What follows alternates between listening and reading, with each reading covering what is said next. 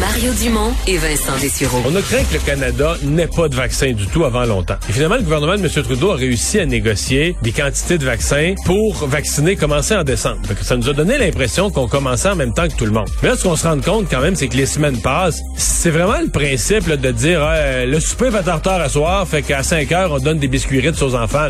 C'est vraiment un petit, petit, petit hors d'œuvre pour essayer de nous faire patienter. Et ce, sont des nombres tellement petits que c'est juste du symbole. Pas sur le plan sanitaire, il n'y a pas d'effet. Mario Dumont et Vincent Dessureau. En semaine, dès 15h30. Et disponible en tout temps, en balado.